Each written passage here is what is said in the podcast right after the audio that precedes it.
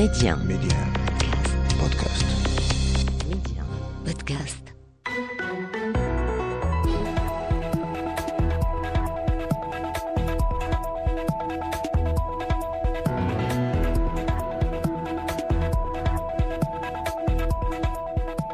أهلا بكم في أولى حلقات المشهد السياسي في موسمه الثاني. دون إطالة دخول سياسي جديد بالمغرب برهانات وتحديات اجتماعية واقتصادية متعددة في مقدمتها تنزيل المشروع الكبير لتعميم الحماية الاجتماعية وتأهيل المنظومة الصحية الوطنية وحماية القدرة الشرائية للمواطنين. كيف تبدو ملامح الدخول السياسي الجديد؟ أي تقييم لأداء الحكومة التي ستكمل قريبا عام عامها الأول ما أبرز التحديات التي ستواجهها وما هي أقرب الطرق للاستجابة لتطلعات وانتظارات المواطنين. أسئلة وأخرى نطرحها على ضيفي الحلقة من الدار البيضاء الإعلامي والمحلل السياسي يونس دفقير. يونس دفقير أهلا ومرحبا بك. أهلا بك أستاذ رضا. ومن داخل الاستوديو استوديو ميديا الرئيس السابق للفريق الاشتراكي بمجلس النواب شقران أمام. شقران أمام أهلا ومرحبا بك. شكرا. أبدأ معك أستاذ شقران يعني دخول سياسي جديد بالمغرب ما هي أهم ملامح هذا الدخول؟ يعني ملفات كثيرة سياسية اجتماعية واقتصادية مطروحة الآن على هذه الحكومة. وهو هذا الدخول كيجي من بعد سنة على الانتخابات التشريعية ال- الأخيرة. الاستحقاقات ككل اللي كانت تشريعية ومرتبطة بالمجالس الجماعيه واللي هي كانت واحد السنة حافلة بالانتظارات وبالتطلعات ديال المواطنات والمواطنين وبطبيعة الحال كانت حافلة بالأحداث اللي على المستوى الوطني ولا على المستوى الدولي. بطبيعة الحال التحديات هي تحديات كبيرة والانتظارات كبيرة. هناك تحديات مرتبطة بقضيتنا الوطنية. آه، في ظل يعني ما نراه من الخصوم ديال وحدتنا الترابية وما يسعون إليه آه، في اللحظة اللي خص فيها التحصين ديال المكتسبات اللي حققها المغرب في السنوات الأخيرة بالخصوص وكذلك العمل على تكثيف الجهود والحفاظ على اللحمة الوطنية وتكثيفها من أجل تحقيق آه، يعني نتائج أفضل في المستقبل القريب إن شاء الله. ثم هناك جوانب مرتبطة بالوضعية الدولية اللي الحرب ديال روسيا وأوكرانيا والآثار ديالها فيما يتعلق بارتفاع الأسعار. هناك تحديات اقتصادية واجتماعية بطبيعة الحال نحن أمام سؤال يعني تداعيات جائحة كورونا آه، الحرب في أوكرانيا وأيضا الجفاف. كل هذه الأمور يعني طرحت إشكالات بالنسبة لبلادنا.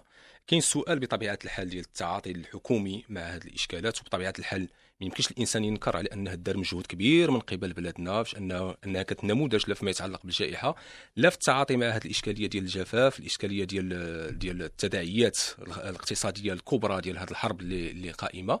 لكن بطبيعة الحال كاين جوج ديال الأمور اللي تم الإشارة ليهم. هو انه الانتظارات ديال المواطنين تظل كبيره خص يدير واحد المجهود كبير كاين ارتفاع ديال الأسعار مقلق نعم. ما يتعلق بالمحروقات ثم هناك جانب أساسي اللي هو كيشكل واحد نقطة ضعف ديال هذه الحكومة هو الجانب ديال التواصل لأننا نحن أمام حكومة سياسية صامتة لا توصل يعني المجهود الذي تقوم به المواطنات والمواطنين. في هذا السياق أستاذ شكران يعني أشرت إلى مسألة التواصل يعني نتحدث هنا عن منهجية عمل الحكومة بعد نحو سنة من تنصيبها. أستاذ يونس دفقير يعني في هذا السياق هل لمستم استجابة حكومية لتطلعات وانتظارات المغاربة؟ ماذا عن منهجية عمل هذه الحكومة؟ وأيضا ما تقييمكم لمدى وفائها إلى حدود اللحظة بالتزاماتها ووعودها قبل سنة أظن أن هذا السؤال الذي طرحته أستاذ رضا هو السؤال الذي انقسمت حوله الحياة السياسية المغربية خلال ال- ال- الأشهر التي أعقبت اقتراع 8 شتنبر. من الواضح أنها أن هذه السنة كانت سنة شاقة سواء بالنسبة للحكومة أو بالنسبة للمواطنين وللمغرب ككل. السياق الموضوعي يستبعد يستبعد الجانب المتعلق في سؤالكم بمدى استجابة الحكومة لتطلعات وانتظارات المغاربة لأن واقع الحال والدينامية التي أعقبت 8 شتنبر أصبحت تطرح السؤال حول مدى استجابتها لواقع الأزمة. وهذه الأزمة بدورها جعلت أنه من الصعب الجواب عن سؤال مدى وفاء الحكومة بوعودها خلال المرحلة الانتخابية أو حتى في التصريح الحكومي لأن هناك تغير شامل في معطيات الظرفية. يمكن أن ننتج خطابا معارضا حول هذه الحكومة أو حتى خطابا مواليا بصيغ وبدرجات مختلفة لكن من الصعب في تقديري أن يكون هناك تقييم منصف لأن الوضع الذي عشناه كان وضعا استثنائيا وبالتالي فهو يحتاج إلى تقييم استثنائي وإلى خلاصات نسبية لأنه يصعب في مثل هذا الوضع أن يزعم أي منا بأنه يمتلك تقييما قاطعا، هناك قراءات متعددة يمكن أن تساعد على تركيب الصورة، الحكومة رفعت سقف الوحود. هذا واضح. وبالتالي ارتفع معها سقف الانتظارات لكن متغيرات أخرى دخلت على الخط أشار لها الأستاذ شقران تبعات الوباء الجفاف الأزمة الدولية نلاحظ أيضا بأن الحكومة من الجوانب الموضوعية التي واجهتها كصعوبات هو أنها اشتغلت في بيئة سياسية غير مرحب بها غير مساعدة بدليل تكرار الاحاديث حول إسقاطها حتى قبل أن تكمل عامها الأول. الأزمة الموضوعية حول اتفاق أظن أن الاختلاف هو في مستويين، المستوى الأول هو الجانب التواصلي هو مدى قيام الحكومة والوزراء والأحزاب التي تقود تحالف الحكومة بالتواصل مع الناس لشرح الظرفيه الاقتصاديه والاجتماعيه ومسبباتها وحدود إمكانية التدخل. والنقطة الثانية الخلافيه هي حول مدى إقدام الحكومة على اتخاذ الاجراءات الضروريه لمواجهة واقع الأزمة فهنا هنا الكثير من المؤاخذات في ساحه النقاش العمومي وهناك تعبيرات متعددة عن القلق والغضب منها ما وصل إلى التعبير عن طريق هاشتاغ منها ما, ما, ما طرح صيغ متعددة للجواب عن هذا الوضع. وأظن أن خطاب جلالة الملك في خطاب العرش قام بعملية تعويضية في هذا في هذا الجانب سواء في الشق المتعلق بالنقص التواصلي أو بشق الإجراءات. فهو قام بأكبر عملية تواصليه لشرح الأزمة. نعم. أكبر عملية تواصليه. لشرح الأزمة وواقعها. وأيضا كان الخطاب ملهما في الإجابة عن هذه الأزمة وعن الأمور في سياق الحديث عن الخطاب أستاذ يونس أه، يعني أعود إليك أستاذ شكرا أمام. نستحضر في هذا النقاش مضامين خطاب العاهل المغربي الملك محمد السادس بمناسبة عيد العرش. كانت هناك عدة إشارات تهم مدونة الأسرة تنزيل مشروع تعميم الحماية الاجتماعية وتأهيل المنظومة الصحية ودعم الاقتصاد الوطني. ما المطلوب حاليا آه، لتسريع وتيرة تنزيل هذه الأوراش. وفي الوقت ذاته تجاوز الصعوبات المرتبطة بهذه الظرفية الاقتصادية الصعبة كما أشرنا قبل قليل يعني تداعيات جائحة كورونا آه، تداعيات الحرب في أوكرانيا الجفاف وندرة المياه وغلاء الأسعار كذلك. أعتقد أن الأمر يقتضي فيما يقتضيه التعاطي بمسؤولية بروح وطنية مع كافة الإشكالات اللي كنعرفوها في بلادنا. كاينة إيجابيات كاينة تراكمات تحققت طيله سنوات وكاينه تحديات كبرى. آه، جلالة الملك في الخطاب ديال العرش آه، كان بمثابة من يرسم آه، يعني خارطة طريق المستقبل القريب. نعم. لأن هناك جوانب كان بدأ فيها العمل وتستدعي كثيرا من ال من ال من ال الإصلاح. مثلا مدونات الأسرة تم ربطها بالدور ديال المرأة في المسار ديال التنمية في بلادنا بمعنى جزء من المجتمع لا يزال معطل عن القيام بدوره في التنمية الاقتصادية والاجتماعية اللي كنعرفوها بلادنا. خص واحد الإصلاح ديال هاد المدونات الأسرة واللي هي نتاج ديال ديال المطالب ديال الحركات النسائيه اللي كتناضل في هذا الجانب. واللي نعم. بان من خلال الممارسة أن كاينة واحد المجموعة ديال السلبيات خاصة ما يهم التزويج ديال القاصرات وما يهم كذلك آه، التعدد. بطبيعة الحال تمت الإشارة كذلك إلى الجانب ديال الاستثمار. وكانت إشارة فيه أساسية هي كيفاش أن آه، المعيقات اللي كاينة حاليا ترتبط في جزء منها بتغليب البعض لمصالحهم الشخصية. وبالتالي هنا خص واحد التعاطي من قبل الحكومة تعاطي مسؤول آه، بصرامه قانونية آه، لمعالجة كافة الشوائب اللي كتعيق يعني الاستثمار والدفع بالمستثمرين على انهم خاصة خاصة المواطنين المغاربة المقيمين بالخارج اللي عندهم رغبة أنهم يستثمروا بلادهم ويساهموا في مسار ديال التنمية. ثم كذلك كاين الورش الهام اللي هو المرتبط بالحماية الاجتماعية واللي كنشوفوا اليوم حنا بالأمس استمعنا يعني كان في المجلس الحكومي فيما يتعلق بالاستكمال ديال الجانب ديال التغطية الصحية الإجبارية واللي كتم نعم. الآن تم الحديث على 11 مليون مواطن بمعنى رميد ما يبقاش. هذا واحد الثورة هامة. علاش؟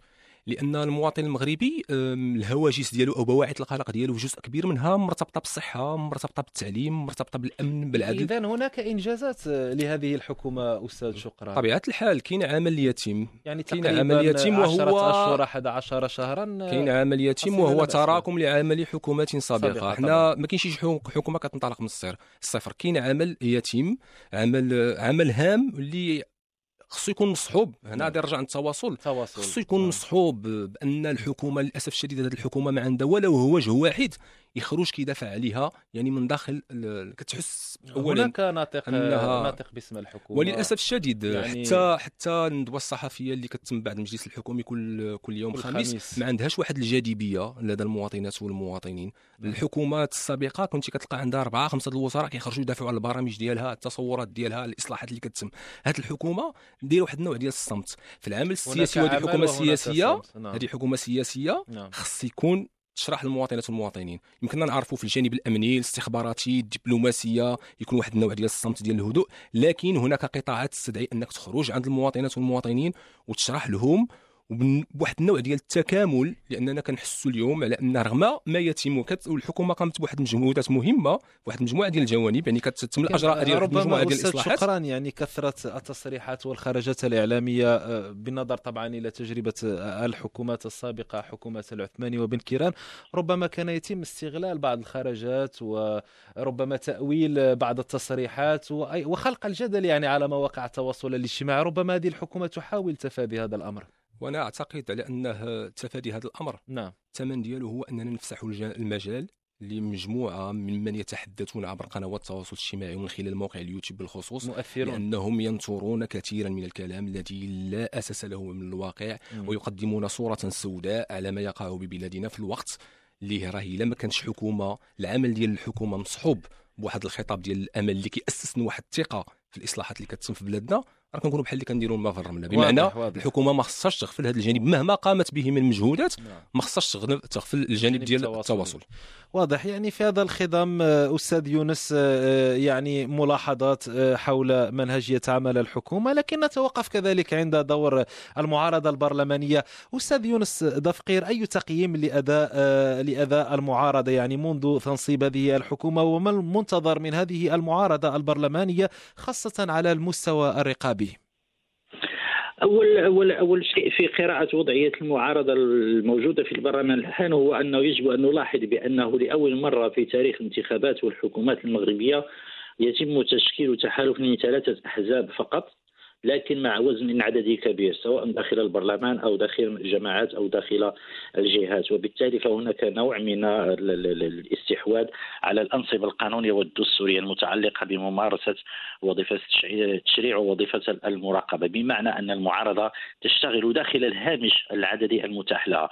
المسألة الثانية هي أنها معارضة منقسمة برهانات متناقضة كل مكون من مكوناتها قادم من تجربة ومن موقع ولديه رهانات مختلفة عن الآخر وهذا ما جعل أن التنسيق فيما بينها لا يذهب بعيدا رغم المحاولات التي تم القيام بها في هذا الخصوص. يمكن أن نقول بأن المعارضة في سلوكها السياسي قامت بدور المستوعب لحقيقة الوضع في خطابها، المعارضة عبرت عن استيعابها للوضع ولظرفيه الأزمة ولحدود الممكن والمتاح في التدخل. ومع وبالتالي فقد حاولت أن تمارس وظيفة إنتاج الخطاب المعارض لأن هي المتاحة لديها في الواقع العددي الموجود لكن في حدود. في حدود مع البحث عن تسجيل نقاط سياسية في المضبار الحزبي نقاط على هذا الحزب أو ذاك أو على هذا الشخص أو أو أو ذاك.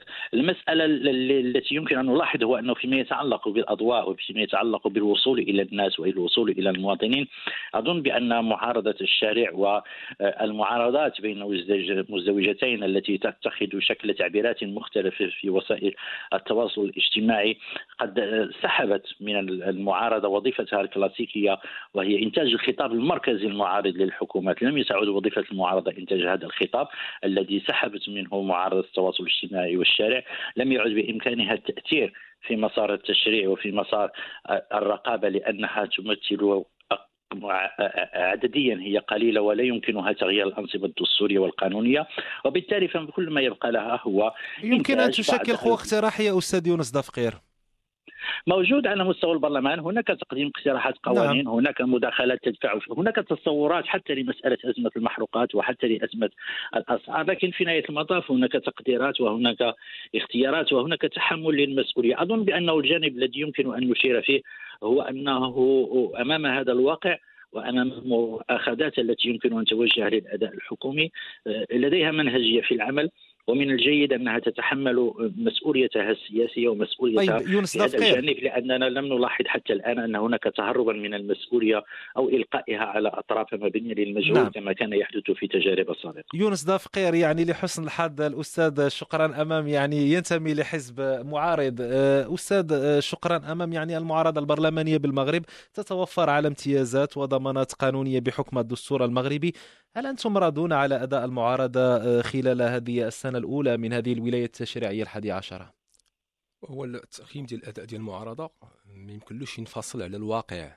على مستوى المؤسسات التشريعيه كنموذج واللي. يمكن مع البداية ديالو بان على أنه لأن التشكيل ديال الحكومة بهذه الأحزاب الثلاثة الأولى راه خلق إشكال حقيقي لأنه جعل واحد العدد كبير مع الأغلبية والعدد وحزب آه، فريق واحد. دير المساندة النقدية وثم كاين ال- ال- الفرق ديال المعارضة اللي العدد ديالها قليل اللي وحتى واحد المجموعة ديال الآليات اللي هي قانونية ودستورية يمكن يفعلوها مثلا اللجنة ديال تقصي الحقائق ما عندهم كيفاش كيفاش كيفاش يديروا لها وبان في الأول على أن هذاك المنطق ديال الأغلبية المتحكمة هو اللي آه، فرض نفسه. في الوقت اللي الأمر مرتبط بواحد الثقافة اللي خصها تكون عند الجميع لأن ملي كنرجعوا مثلا 2018 كنلقاو الفريق مثلا ديال الاصاله والمعاصرة كان حين ذاك في المعارضة تقدم مقترح قانون باش انه ينظم الحقوق والآليات ديال الاشتغال ديال المعارضة. وبالتالي كان كنتمنى بعدا في هذا النظام الداخلي الذي يشتغل عليه المجلس مجلس النواب آه، آه، في هذه الفترة أنهم يقدموا إجابات فيما يتعلق بهذا الدور الدستوري ديال المعارضة اللي نص عليه الفصل ال- ال- الفصل 10 بطبيعة الحال المعارضة خصها تكون معارضة مسؤولة وأنا أعتقد على أن معارضتنا اليوم آه، تمارس معارضة مسؤولة بخطاب مسؤول آه، أي نعم آه، كاين واحد النوع ديال الفتور اللي ربما كيحس به المواطنات والمواطنين. ارتباطا بما يروج جلسات مجلس بما النواب في- يعني فقدت الزخم الذي كان في السابق. كانت هناك ربما متابعة هذا أمر أنا في نظري المتواضع نظري نعم، الشخصي تفضل، تفضل. في نظري الشخصي نعم. يظل مرتبطا بالأحزاب نفسها بما تقدمه للمؤسسات آه، بالدور ديالها يعني في فصل عندما 7 من نتحدث عن الدخول السياسي يعني حتى يفهم الجميع يعني الدخول السياسي مرتبط بالحكومة ومرتبط حتى أحزاب، بالأحزاب السياسية أغلبية معارضة. بالجميع مرتبط الدخول السياسي. يعني المفروض على أن الأحزاب السياسية اليوم أن تتحمل هي الأخرى مسؤوليتها آه، بالعمل ديالها التفعيل ديال الفصل 7 من الدستور الأدوار ديالها الدستورية خصها تجسدها على أرض الواقع. ثم من ناحية أخرى نتحدث عن المؤسسات التشريعية. اليوم يجب إعادة النظر في القانون التنظيمي المتعلق بالأحزاب السياسية لأنه أبان عن قصور وأبان على أن كاين واحد الخلل كيطبع بغينا ولا كرهنا بكل أسف كيطبع حياتنا السياسية وكيطبع الأحزاب السياسية والتي تجعل حتى المواطن المفترض تقطيره من قبل الأحزاب السياسية له مؤاخذات على هذه الأحزاب فيما يتعلق بالديمقراطية الداخلية فيما يتعلق بالأنشطة لأن كاين بعض الأحزاب راه ما يعني كتفتح حتى الانتخابات ترك فراغ ربما أشار اليه يونس دافقير وهذا الفراغ يتم استغلاله على مستوى مواقع التواصل بطبيعة الاجتماعي الحال لأن يعني المفروض. المفروض في الأحزاب السياسية أن هي التي تؤطر المجتمع تتفاعل مع المجتمع مع الإشكالات اللي مطروحة وتقدم حلول وما إلى ذلك ربما مجموعة ديال يعني الأمور. العمل الميداني من اللي الاحزاب السياسية أصبح لديها هاجس انتخابوي فقط نعم. تم واحد التراجع ولكن هذا لا يعني جميع الأحزاب جميع المكونات ديال المشهد السياسي طبعاً، فهمتي؟ طبعاً. ولكن هذا يتطلب فيما يتطلبه اليوم. نتحدث عن نموذج تنموي جديد. أعتقد وأنا اكررها دائما نحتاج اليوم إلى نموذج جديد في ممارستنا السياسية بفعل يعني ينشد المستقبل وبواحد الخطاب اللي هو. مسؤول لا يرتبط بالموقع خطاب يرتبط بمصلحة الوطن اولا وأخيرا في هذا السياق آه، أستاذ يونس دافقير يعني على ضوء ما سبق وعلى ضوء أداء آه، الحكومة والمعارضة ومختلف التحديات التي آه، تمت الإشارة إليها ما هي برأيك أقرب الطرق للاست- للاستجابة يعني لتطلعات وانتظارات المواطن المغربي أظن أننا نعيش من حيث الزمن السياسي والدولي واحدة من اللحظات الاستثنائية التي يرتبط فيها مصير التدبير الوطني الداخلي بتطورات الأوضاع الدولية. العالم يسير نحو أفق غير واضح وهناك حالة يسميها الخبراء بحالة اللا يقين الاقتصادي وهناك ترقب لما سوف تسفر عنه تطورات الأزمة الدولية. عدا ذلك الذي يقلص من هوامش وحدود التحرك ويحكم على الحدود التي يمكن أن تذهب إليها يمكن أن نقول في ذكرى 8 شتنبر بأن الوصفة الأساسية هي العودة إلى روح 8 شتنبر، روح 8 شتنبر كانت روح تعبير من المواطنين عن أنهم مستعدون للأمل من جديد ومستعدون للتعبير عن الثقة. عبروا عن ذلك برقم خمس- من 50% من الكتله الناخبة التي توجهت إلى صناديق الاقتراع. هذا الرقم من الناخبين المغاربة قال للسياسيين أنهم إذا أردتم الثقه وأردتم قلتم بأن هناك أمل فنحن سوف نلتزم معكم وندهب معكم في هذا الاتجاه وكانت هذه هي الرسالة الأساسية من صناديق الاقتراع وليس من انهزم أو من فشل. المسألة الثانية وهو أن هناك ل- ل- لتجاوز الكثير من التوترات والاحتقانات التي كانت خلال السنة الماضية وأعتبر بأن فكرة أو العرض السياسي لتمتين وتوسيع الجبهة الداخلية يمكن أن تكون ارضيه من أجل التوافق حول عدد من القضايا. في خطاب ثورة الملك والشعب في سنة 2021 تحدث المغرب عن أن الانتخابات يجب أن تفرز مؤسسات قوية لمواجهه التحديات الخارجية.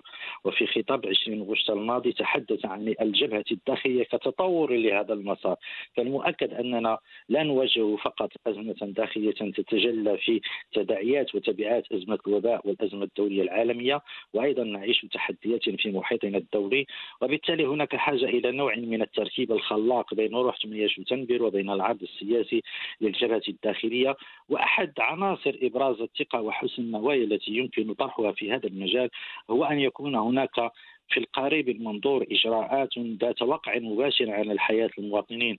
وأظن أن الإجراء الذي أعلن عنه مع بداية الدخول الاجتماعي في سبتمبر بشأن الزيادة في الحد الأدنى في الأجور وكذلك العرض الصحي الذي سوف يتم الاشتغال عليه واستكمال باقي الجوانب المتعلقة بالحماية الاجتماعية. كما أيضا أن الدعوة الملكية إلى تفعيل السجل الاجتماعي الذي يمكن أن يكون مدخلا نحو احتضان الفئات الاجتماعية الهشة هذه كلها يمكن أن تعبر عن أن هناك تدابير وسياسات ملموسة يلمسها المواطن في حياته اليومية وهذا قد يساعد على استعادة روح 8 شتنبر وعلى تمتين وتوسيع الجبهة الداخلية التي دعا إليها جلالة الملك.